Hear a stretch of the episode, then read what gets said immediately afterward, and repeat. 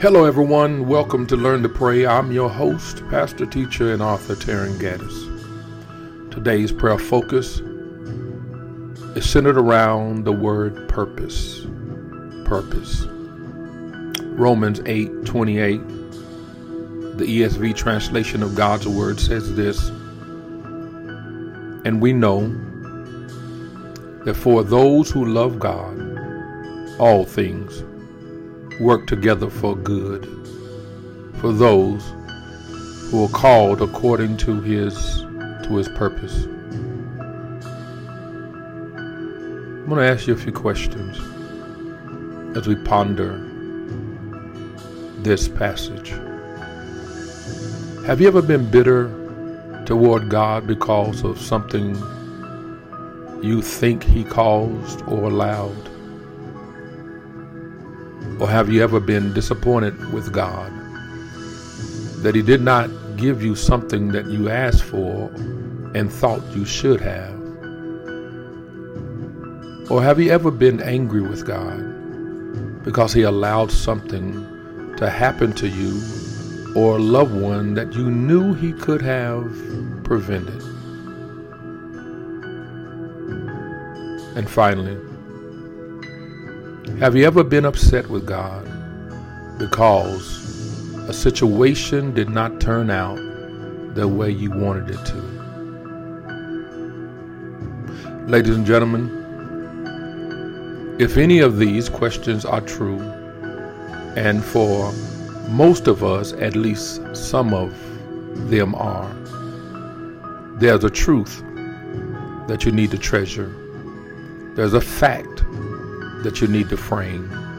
There's a principle that you need to ponder, and it is this no matter what happens, God always acts in your best interest. No matter what happens, God always acts in your best interest. But that rises that raises uh, another question, doesn't it? What is in your best interest? Well, here it is. Anything that makes you become more like Jesus. What's in your best interest? Anything that makes you become more like Jesus. Every day, in every way, that is what the Lord is wanting. That is the Lord's will, and that is what the Lord is working to do. So, no matter what happens, according to Romans 8 and 28, and we know that for those who love God, all things work together for the good, for those who are called according to his purpose. There's not a greater promise in in all the Bible than this one. But you need to notice who it is directed to. The we in the first part of this verse refers to those who love God and those who are called. The we in the first part of this verse refers to those who love God and those who are called. You see, there are only two types of people in the world those who love God and those who don't. Coincidentally, not, not everybody who says they love God truly loves God. Jesus says in John 14 and 21, He who has my commandments and keeps them, it is he who loves me. This verse is only for those who truly love God. Romans 8 and 28. But it is also for the ones who are called, not only that love the Lord, but those who are called. In other words, those who love God are the ones whom God has called to be a part of his family. And they have responded to that call by surrendering to Jesus Christ and becoming a child of God. Never forget that God's promises are strictly for God's children. Notice in the text the word know, and we know. If you love God, you ought to know that everything is working out together for good. Now, there are a lot of things about God we do not know. There are a lot of things about life that we do not know. We don't even know if we will, if we will, uh, uh, if we're going to be alive in the next five minutes. And you know it's dishonest to claim that you know something that you don't know. It is foolish to claim that you that you do know what you don't know. You should never hesitate to claim to what you do know and can know. And this is one of those things that all things work together for your good if you love God. Now, let me tell you what that means. You may not always like what God is doing in your life. You may not always understand what God is doing in your life, but you can know that God is involved in your life 24 7. He's making sure that all things work together for your good. And then that leads me to another word in this verse, uh, and that's a great word, the word all we know that all.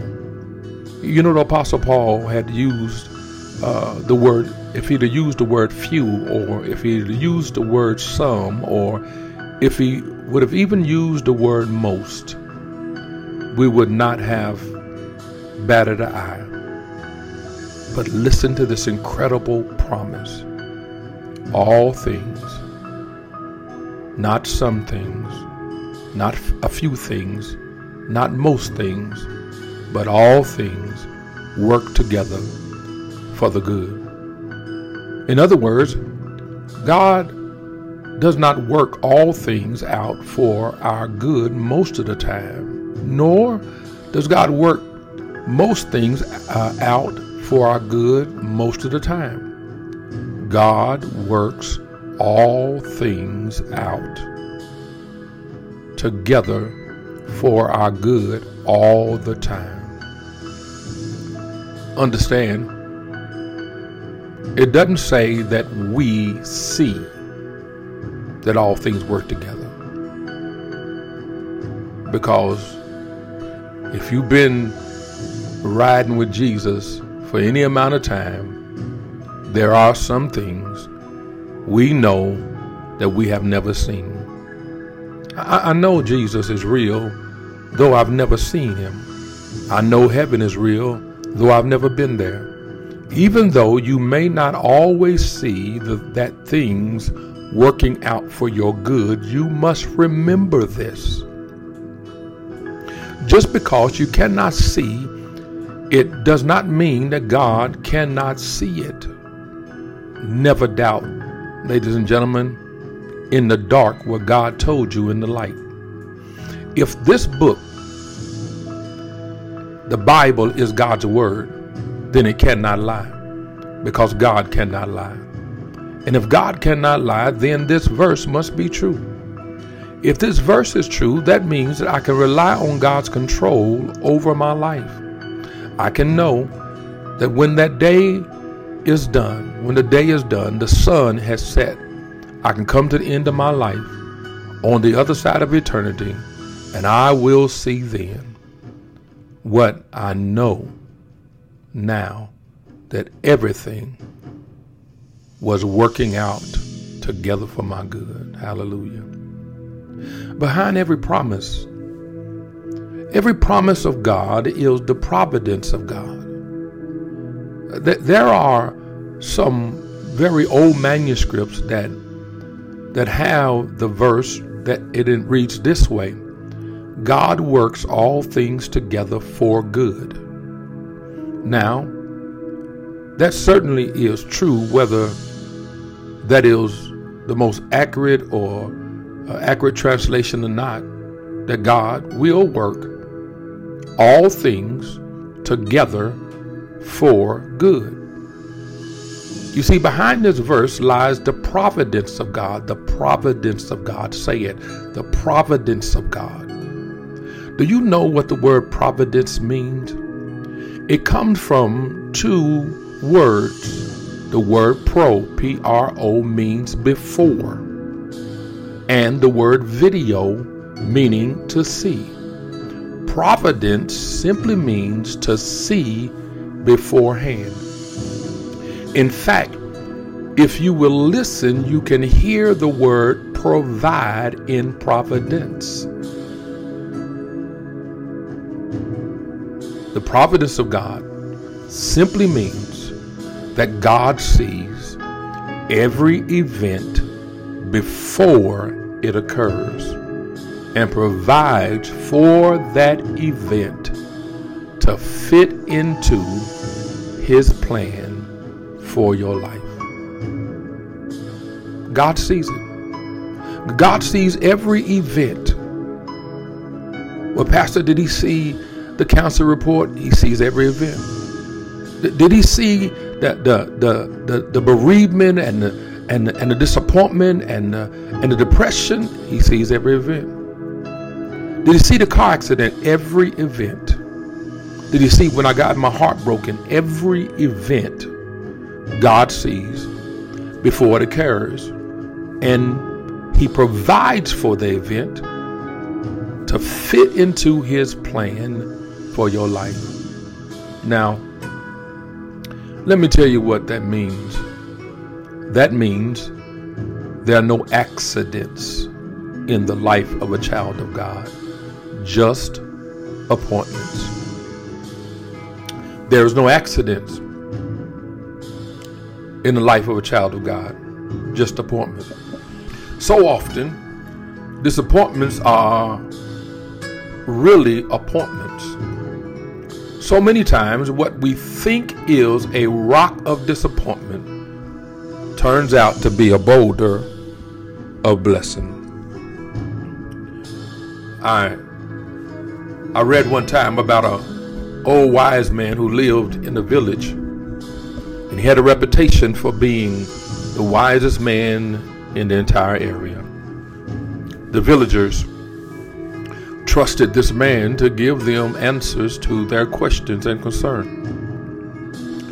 One day, farmer from the visit village went to see the wise man and said, Wise man, help me. A horrible thing has happened to me. My ox has died, and I have no animal to help me plow up my fields. Isn't it the worst thing that could, could have happened? The wise man said, Maybe so, maybe not.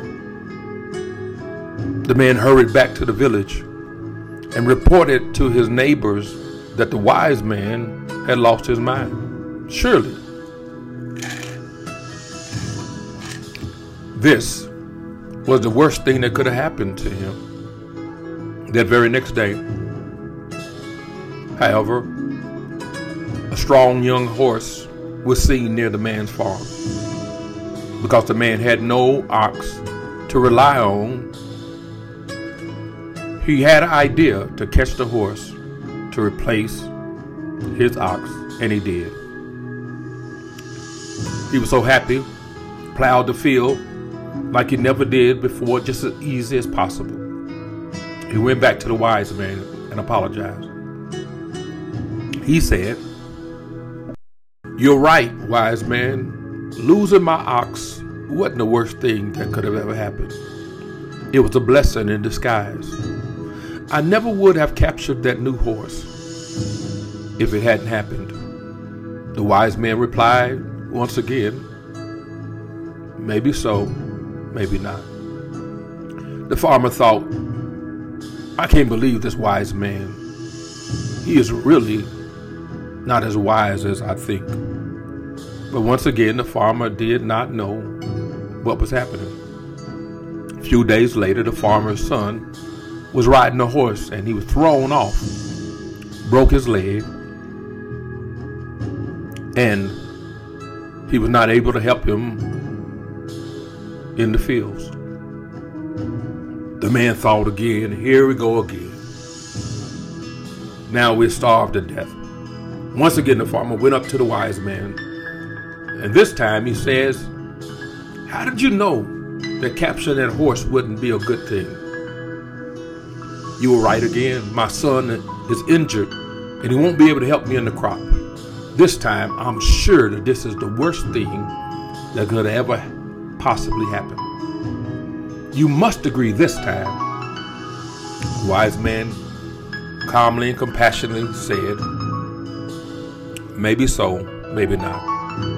Enraged, the farmer thought, How could he be so ignorant?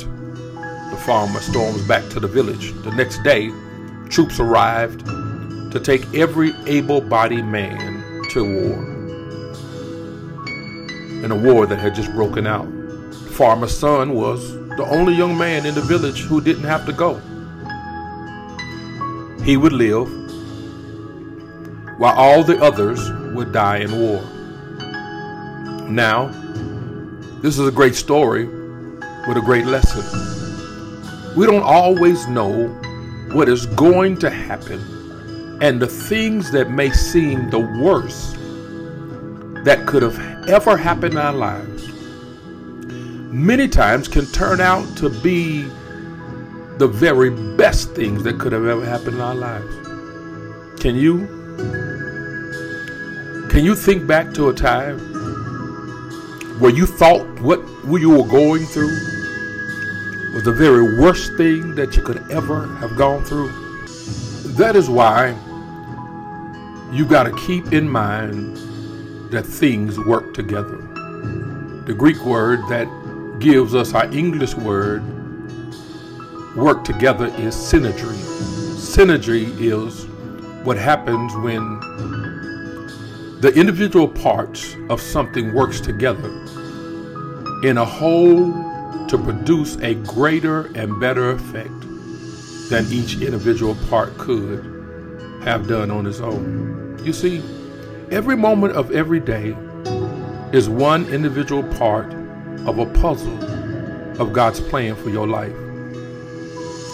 God can reach into the bag of circumstances on any day, any given day, with his eyes shut and pull out a piece and make it fit perfectly into the puzzle of his plan for you. Now, that doesn't mean that everything that happens to you is good. We know, we all know better than that individual ingredients that you put into a cake by itself, by themselves, are not good. Who wants to eat just flour? Who wants to eat just baking powder? Who wants to eat just raw eggs? And some of these things, eaten alone, would be harmful and very dangerous.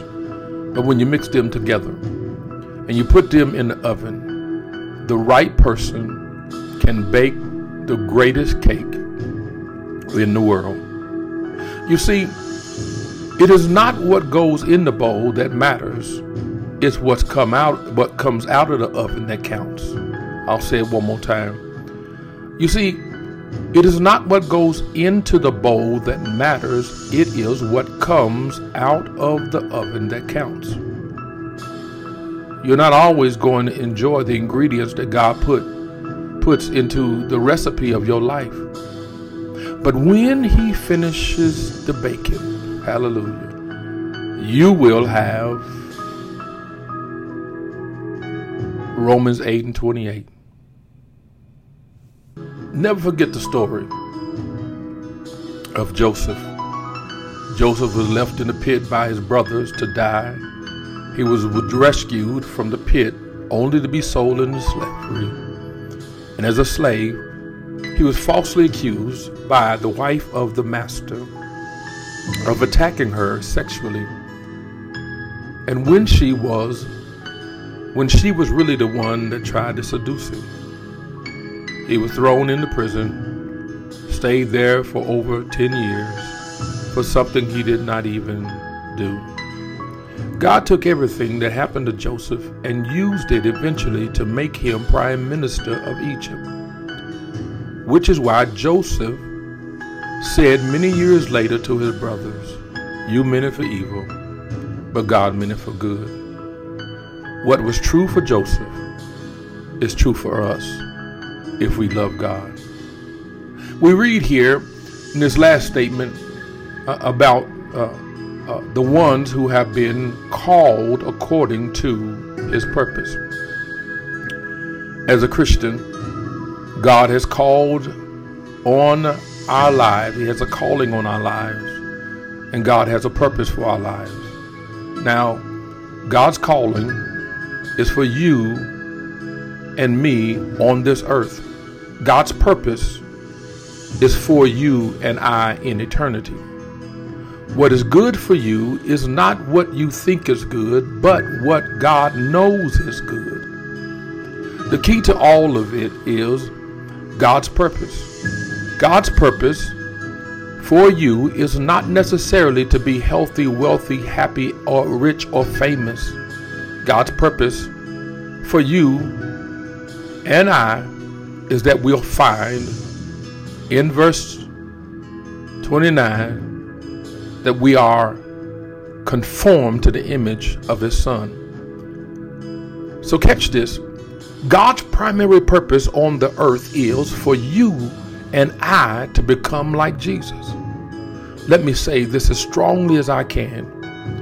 The best thing that can ever happen to you in this life is not to make a million dollars, not to be famous, not to live in a mansion, not to drive your dream car. The best thing, the absolute best thing that can ever happen to you in this life is to become just like Jesus.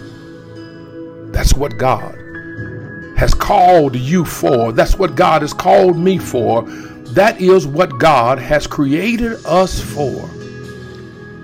And I want you to remember that God uses life on earth to prepare us for life in eternity. And God is not interested, He's not He's not interested in primarily changing your situations or circumstances, but in changing your character. You know what?